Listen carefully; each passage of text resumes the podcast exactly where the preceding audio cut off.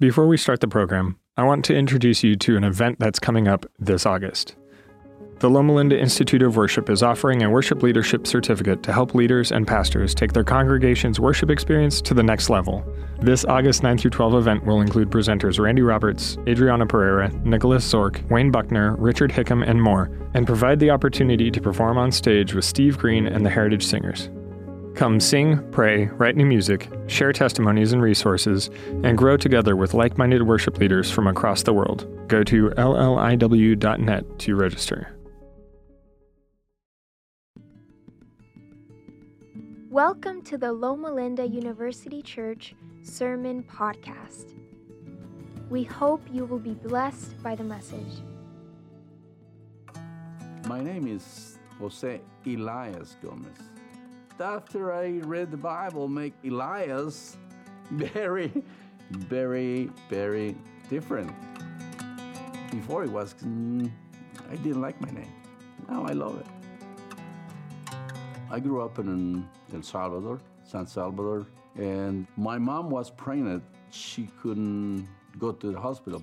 So in the bench of park, that, that was me. Because I was a poor child, my mom was a single mom. And I grew up like that. Since at the beginning, I always wanted to find out what is God?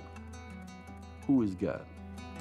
When I was 18 years old, I became a revolutionary to do a civil war. Then I didn't even know what I was fighting for. I was in the rank of sergeant. They uh, sent me to actually kill somebody. But that wasn't in my heart. And somebody told me that they were looking for me. And I was working. And they took like 10 people in there and and put them on the line.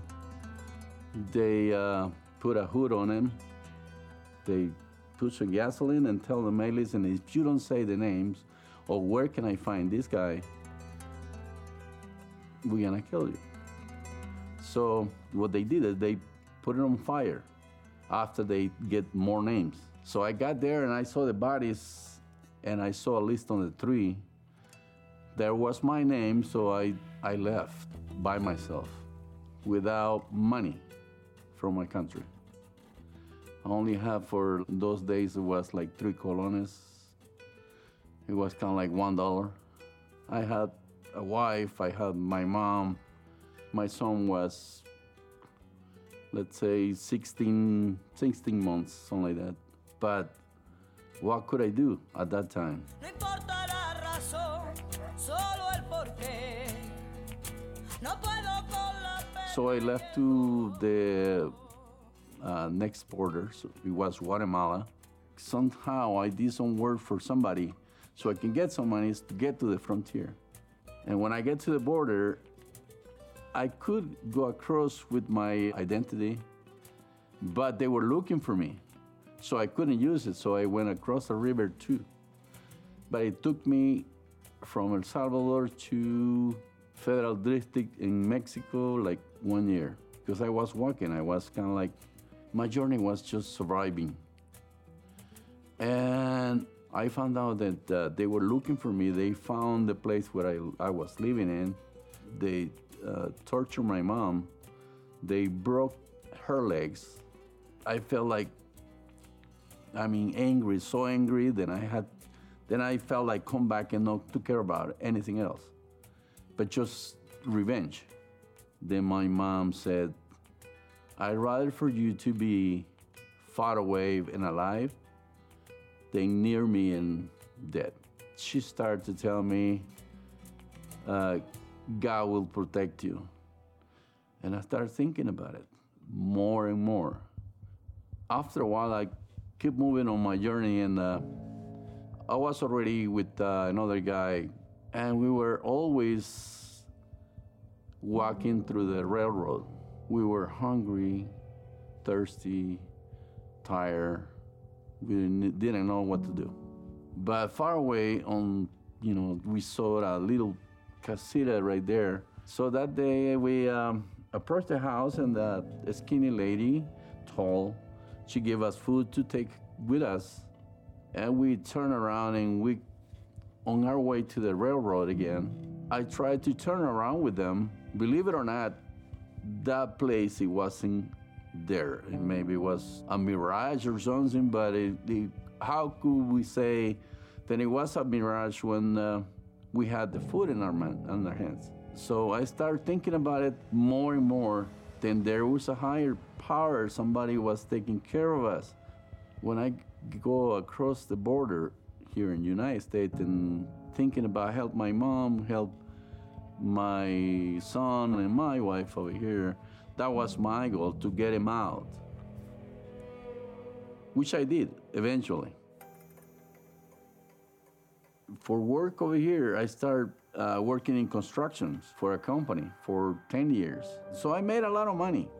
Then I quit from that company and start doing my company and make more money. If you don't know God, you don't know what to do what He give you. And I had the liberty to do a lot of things, bad things, and I lost my wife. We got divorced. We got uh, my kids. They grew up, and I lost everything, and I started drinking heavily, heavily the way that I was kind of even sleep on the streets. I got to the place that I uh, was wondering if there's God. If there's God, I mean, God, you exist. Give me a sign. Give me something to start with again, and I will do whatever you desire. But just give me a peace in my heart. And believe it or not, that night, I didn't feel like drinking anymore. I didn't need somebody to tell me, stop doing it. And that's what he did. He chose me, then there's a way. And amazingly, everything was turning around for the best. So what I did is, I want to go to church because I feel better, but I don't know where to go. So my son was living at those days at uh, Loma Linda, and I asked him if he can let me stay in his house, and he said, "Well, yeah." The following day, I took a shower in the morning and Saturday, and I said, "Well, I'm gonna go and see if I can find a church." And I start walking. I didn't know anything about Adventist, so in the corner of Barton Road in Mountain View, a man get off the bus with the Bible under his hand. And uh, I said, I gotta follow him and ask him what's going on. I mean, where he goes.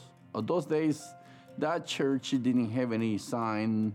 I walk over, the guy went into that building, and I sit on uh, next to an old man, and he told me, Oh, you're new. I'll take you to the Bible study. So that was amazing. And I said, Well, okay, but I don't have a Bible. Don't worry. I'm gonna give you my Bible so you can read it. The Bible, I tried to read it before. It didn't make sense because I started reading Genesis and it's kind of like I was falling asleep. But this time, this guy gave me his Bible and he was explaining passage by passage, and I love it. And he was trying to realize that there is God. There is God, and I, you know, I gotta, I gotta know what it is on my 50s, I started being a, an Adventist, and I feel like I just born. I can tell you, I wouldn't live. I mean, I'd be dead. The Bible, it was my companion when I was stopped by the police when I was drinking and all that stuff. So I had to go to jail for nine months, and it became part of me, the Bible, because I didn't know where to go, what to do in that place. So, what I had to do is have my Bible and just pray it and open it, and it gave me the answer. And I started believing. So, it shows me a lot of things, the Bible, step by step. Then I've been kind of like slowly discovering and trying to make analysis of what it says. The Bible is for me is I would call it my guide of life, the guide to know Him, to know what His desire is.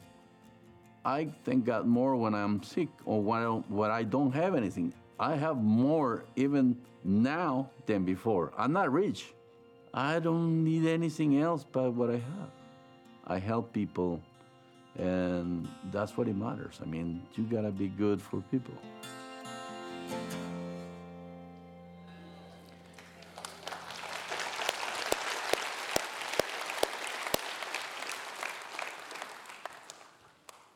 Amen. Some years ago, I was asked a question by a student in a class at break time. It wasn't an angry or confrontational question, it was a question of sincere curiosity. She said to me, Explain this to me.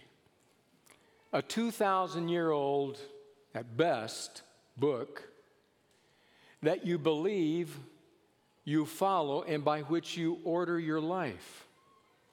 Seriously? I don't understand that.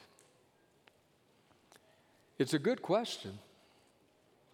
How would you answer it? As I've thought about that question, it seems that we could break it out into three sub questions in order to answer the main one. First question Is the Bible trustworthy? Second question Is the Bible reliable? Third question Does the Bible matter? In other words, do we hear through the words of this book the voice of God? That's the claim that we as Christians make. I want to take you to a psalm, Psalm 19, that makes the same claim. Now, if you remember the first week of this series, we were in Psalm 19. We read that passage the heavens declare the glory of God, the skies show the work of his hands. For five or six verses, the psalmist goes along talking about how the created order has the fingerprints of God all over it. But it doesn't tell us specific things about God. So then the psalmist will go next to what we need to read to know specific and personal things about God. That's what we're going to read today. Now, before we read it, I'll just tell you that in line with Hebrew poetry, the psalmist will say the same thing a number of times using different words. He'll refer to the commandments of the Lord, the precepts of the Lord, the desires of the Lord. All of those are a way of referring to God's revealed will in Scripture that we would call the Bible, that they would have called the Hebrew Scriptures. And the psalmist will tell us that through those, he guides us, informs us, gives us wisdom, warns us. That's how we know God's will. Our question today is Is that claim valid? So, first of all, here are the claims Psalm 19, beginning with verse 7.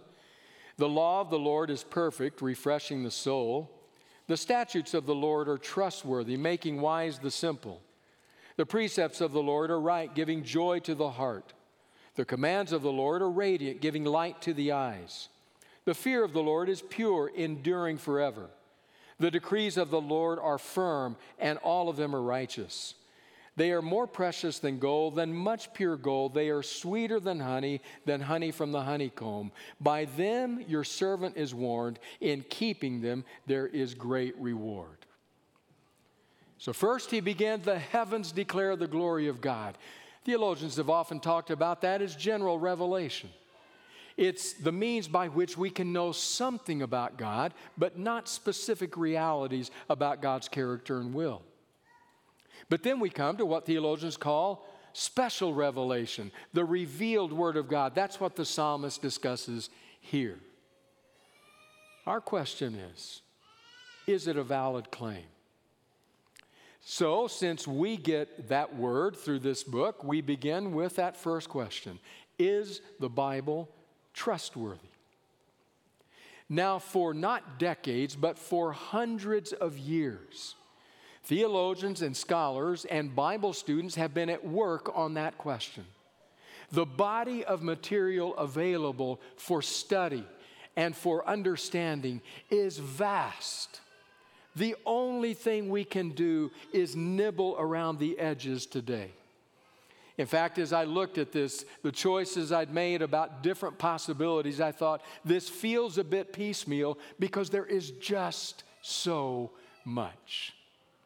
But consider, as you wrestle with that question in your own life, are there credible reasons to believe the Bible is trustworthy? Maybe consider these realities.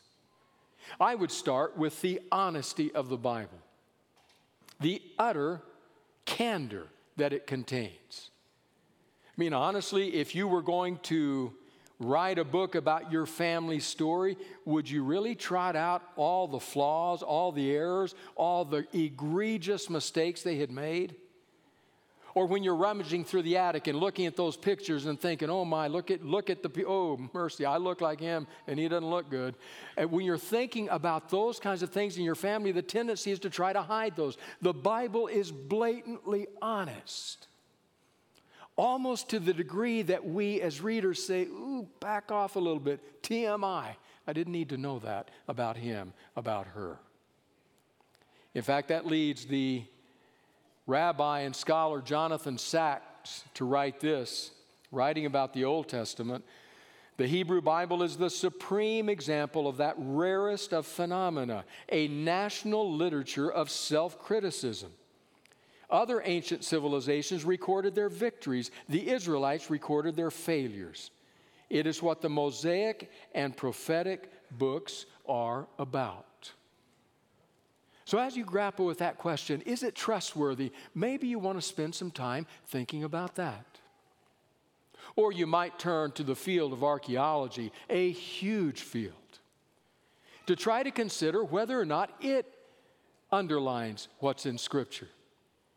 Years ago, one of the preeminent Adventist archaeologists, Dr. Siegfried Horn, published a book about archaeology that he entitled The Spade Confirms the Book.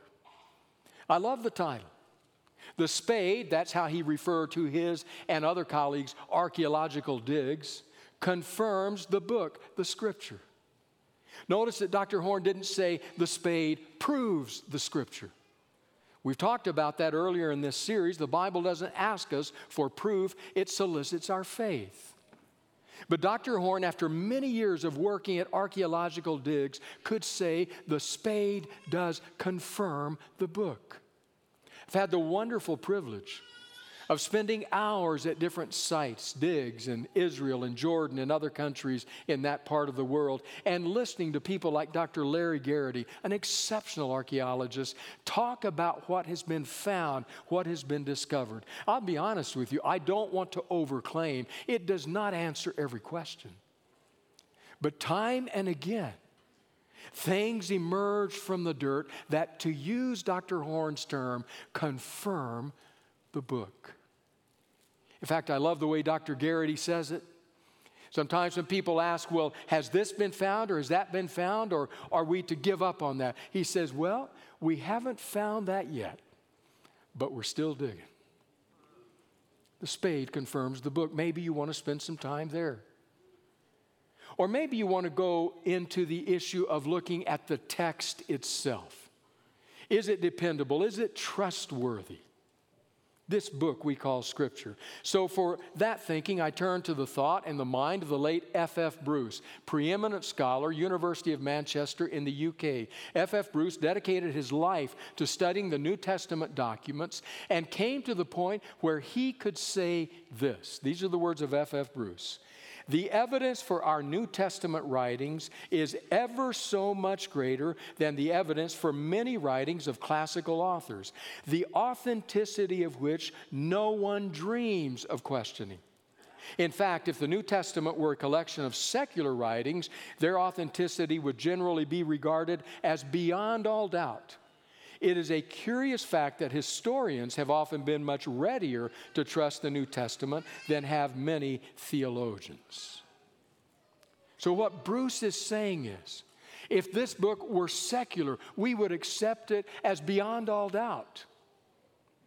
But because it's religious, I'm not sure why. Is it because it makes demands on our lives? Cuts across the grain of our desires, for whatever reason, it gets cast into doubt. So, what would allow F.F. Bruce to write a statement like that? Was he just saying that, or were there substantive reasons behind it?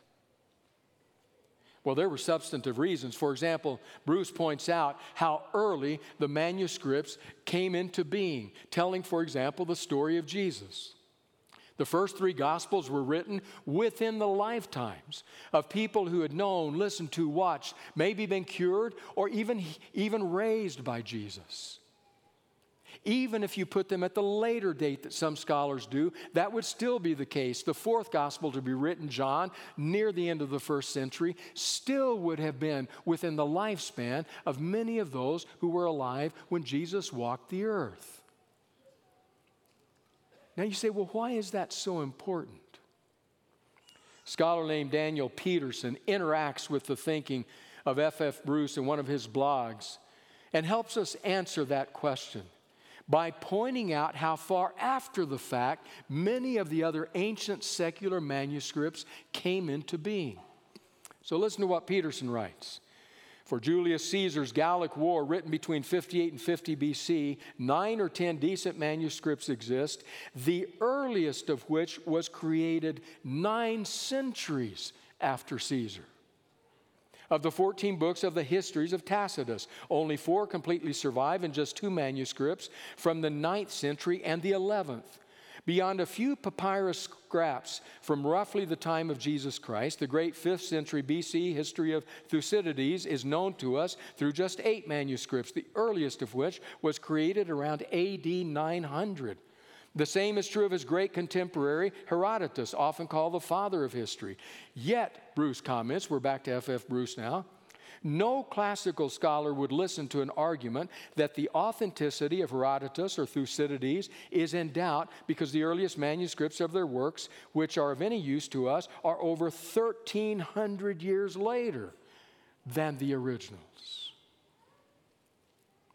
So Bruce says, Look at the secular writings which are taken as beyond reasonable doubt and compare them to what we have in terms of manuscripts or manuscript fragments. It's overwhelmingly weighted in favor of the trustworthiness, the authenticity of Scripture. In fact, we read it right there nine or ten manuscripts, a few scraps, manuscripts of the New Testament, of Scripture, we have between five and six thousand manuscripts, manuscript portions, or manuscript fragments, some from very early dates. In fact, that the, that's the next thing to which Peterson turns when he underlines just how old some of the fragments and manuscripts are. He says this Portions of the Chester Beatty biblical papyri, which contain most of the New Testament, date as far back as the early AD 200s. In fact, certain papyrus fragments that may reflect a knowledge of the four Gospels have been dated no later than AD 150. One such fragment, kept in the John Rylands Library at Manchester, has been assigned a date of AD 130. It contains verses from John 18. Papyrus Bodmer II from around AD 200 contains the first 14 chapters of John with one relatively small gap. Greek and Roman history are routinely discussed and taught on the basis of manuscript evidence that isn't remotely as solid and secure as this. Is the Bible trustworthy? The answer to that is a vast store of material. We are just barely nibbling around the edges. But maybe, maybe it will be enough to say, yes, there are credible reasons for which we put faith in the trustworthiness of Scripture. Second question is the Bible relevant? Does it speak to my life? Come on, when we open the pages of the Bible and suddenly we're knee deep in patriarchs and prophets and kings and judges and battles and conquests and, and a world that's totally remote from mine, it's very easy to get lost. It's very easy to do exactly what Jose did when he said, I sat down and read Genesis and fell asleep. it doesn't connect with me. It's foreign to my world.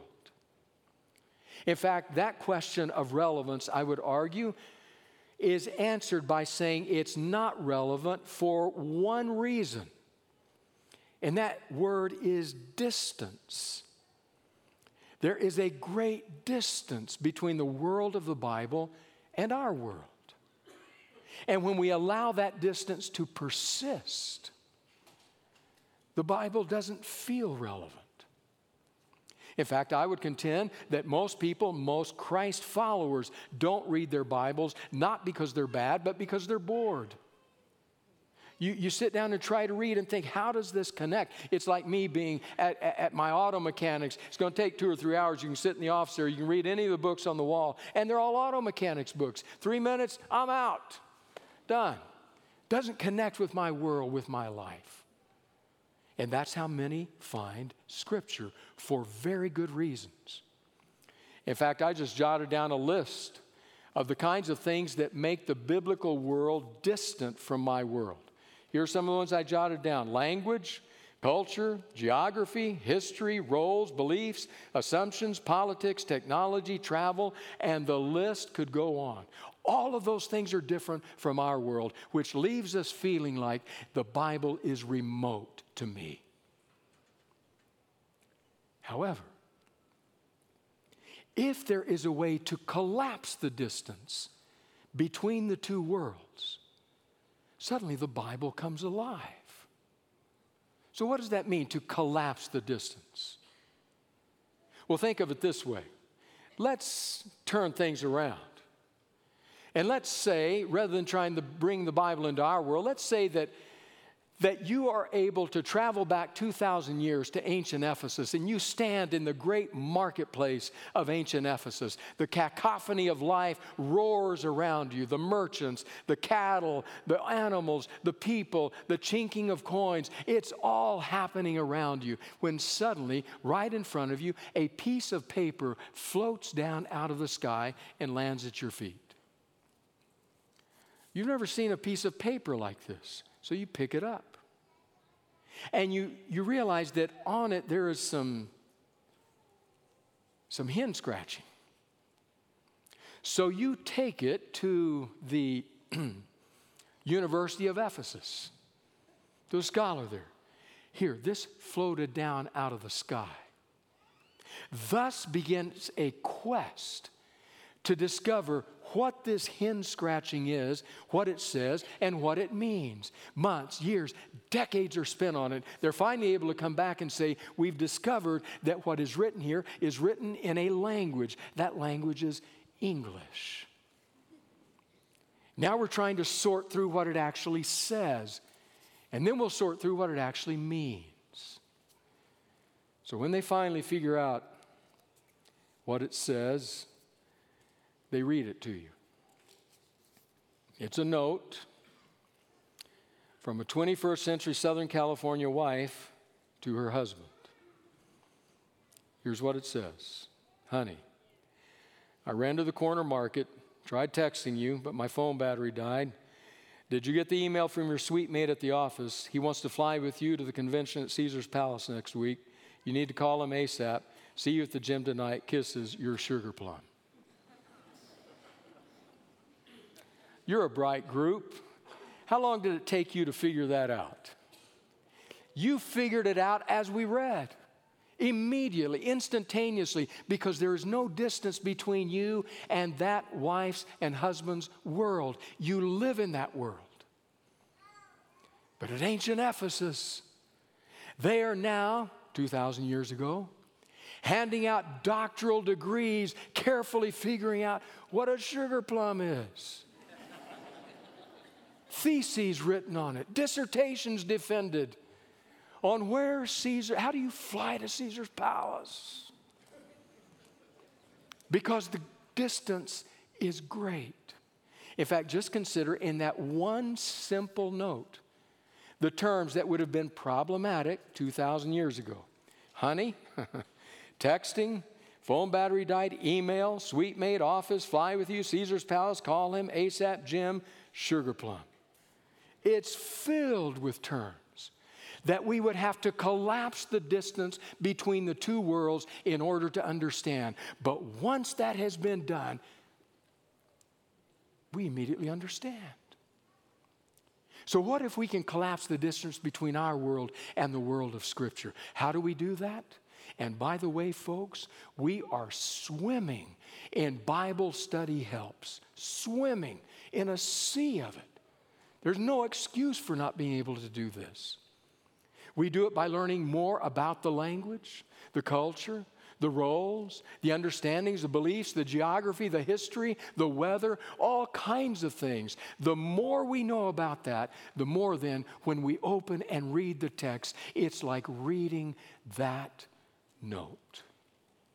Becomes more possible to understand. And when we understand, it energizes us. We don't fall asleep anymore because we realize that it's relevant to our lives. You struggle with fear? Do not fear, for I am with you, appears over and again in Scripture. Wrestling with guilt? If we confess our sins, He is faithful and just to forgive us our sins Overwhelmed with sorrow at the death of a loved one, Jesus says, I am the resurrection and the life. Are you feeling scarcity in a tough economic time? Paul says, My God will supply all your riches according to his glory in Christ Jesus. Are you weeping at the grave of a friend? Blessed are those who mourn, for they will be comforted. From beginning to end, from Genesis to Revelation, from Adam's sin to John the Revelator's pen, the whole story of Scripture cuts across the swath of human life, speaking to our needs, our core human needs. Maybe it helps to keep the full view in mind. For that, I turn to the words of Philip Yancey. I love the way Yancey puts it. So simple. Here's what Yancey says about keeping the big picture, the bird's eye view in mind. He says, in my lifelong study of the Bible, I have looked for an overarching theme, a summary statement of what the whole sprawling book is about. I have settled on this God gets his family back. From the first book to the last, the Bible tells of wayward children and the torturous lengths to which God will go to bring them home. Indeed, the entire biblical drama ends with a huge family reunion in the book of Revelation. Bear that in mind. It's the story of what God is doing to bring us to Himself. For that, when we approach Scripture, we have to remember what it is. It's not a medical textbook, even though it has information that is medically meaningful. It's not a history textbook, even though it has historical information that is very helpful. It's not a scientific textbook, even though it has scientific information that is accurate. What it is, it's the story of salvation, of God bringing you and me to his heart. Keep that big picture in mind.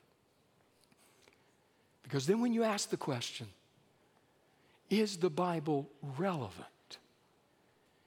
Maybe you will say, there are credible reasons to say absolutely. Is the Bible trustworthy? I think there are credible reasons to say yes.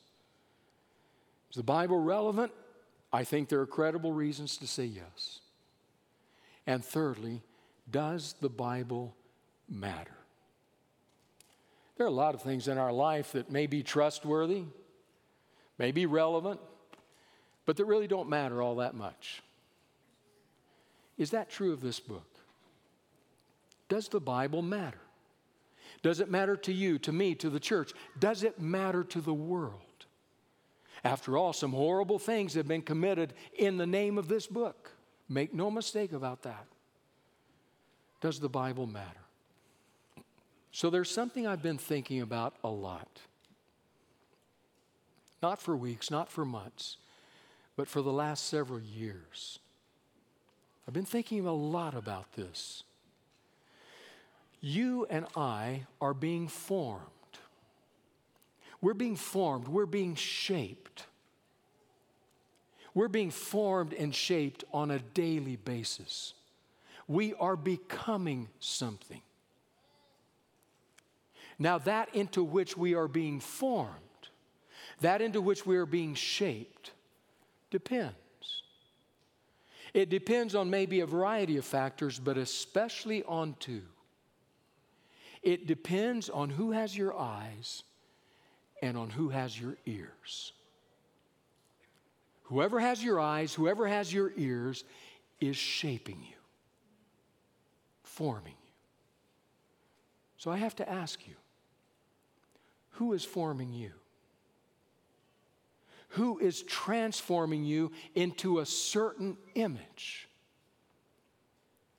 Is it talk radio? Hours a day? Is it news stations that no longer intend to inform but merely to enrage? Is it 140 characters in a tweet? Who has your ears? Who has your eyes? Whoever has those is forming you. Plain and simple. And when this sits on the shelf gathering dust, this is not forming you. Whatever claim we might make.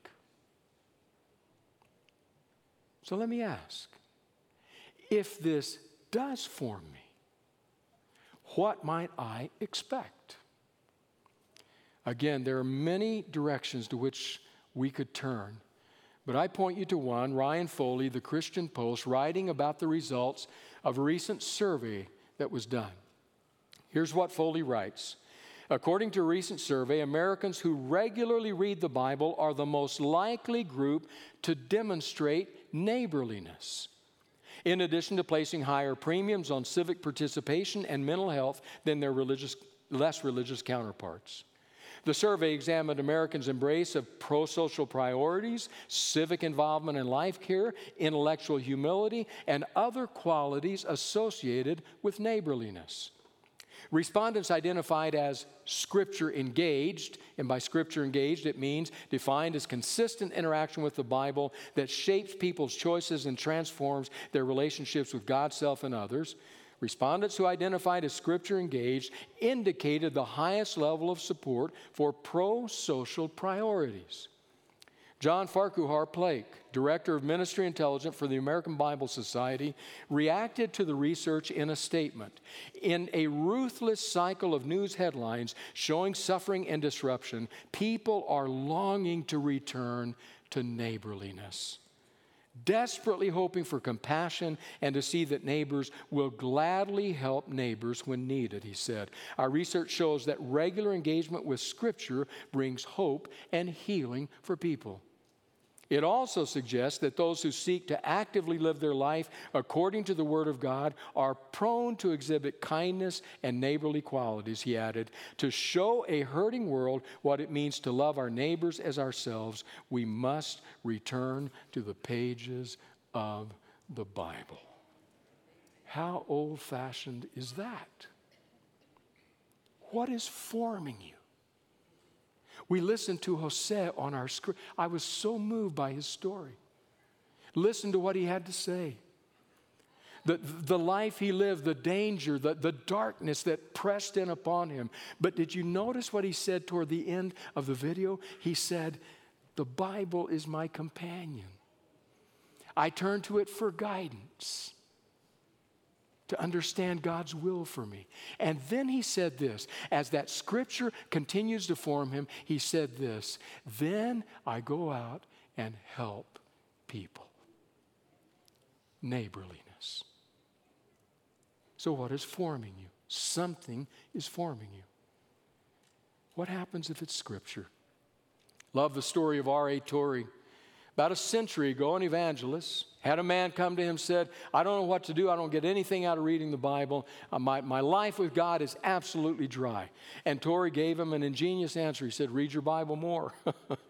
he said, I read it all the time. It means nothing. I fall asleep. Read it. What do you mean, read it more? He says, Okay, choose a book and read that book in the Bible. Choose a Bible book, read it 12 times a day.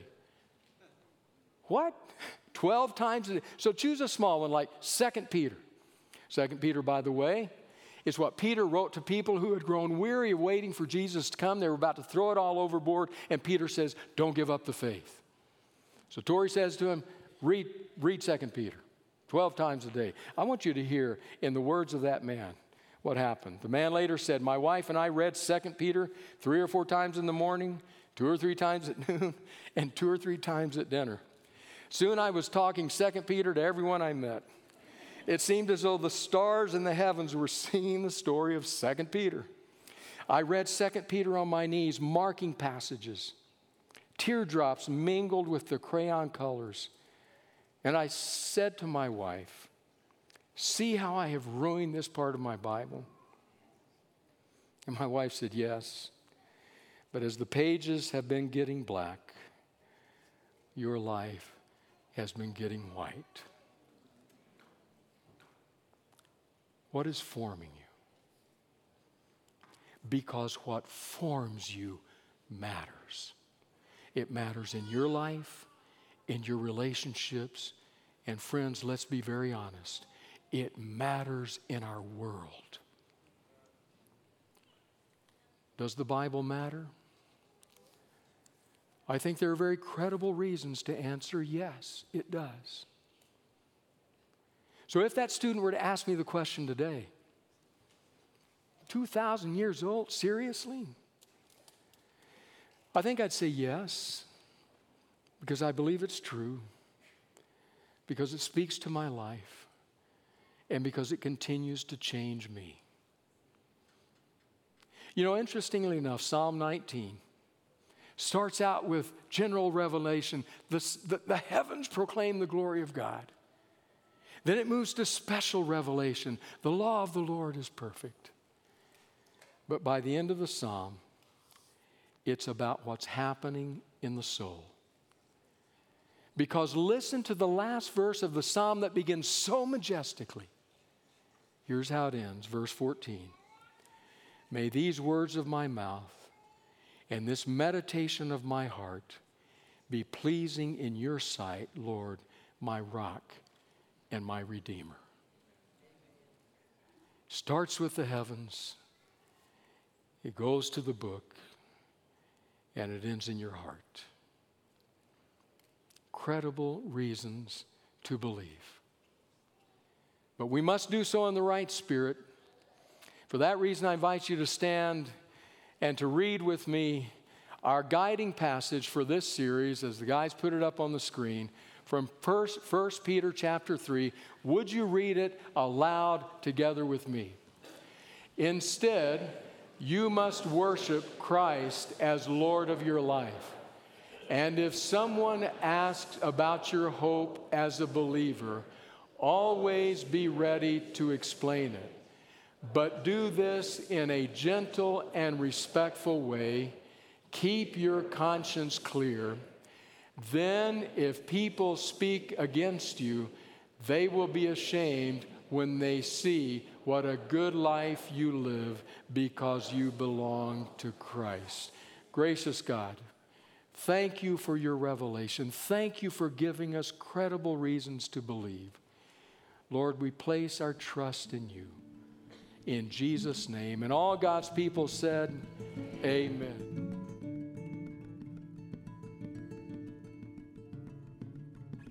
Find more podcasts, videos, church events, and how you can support the Loma Linda University Church at lluc.org.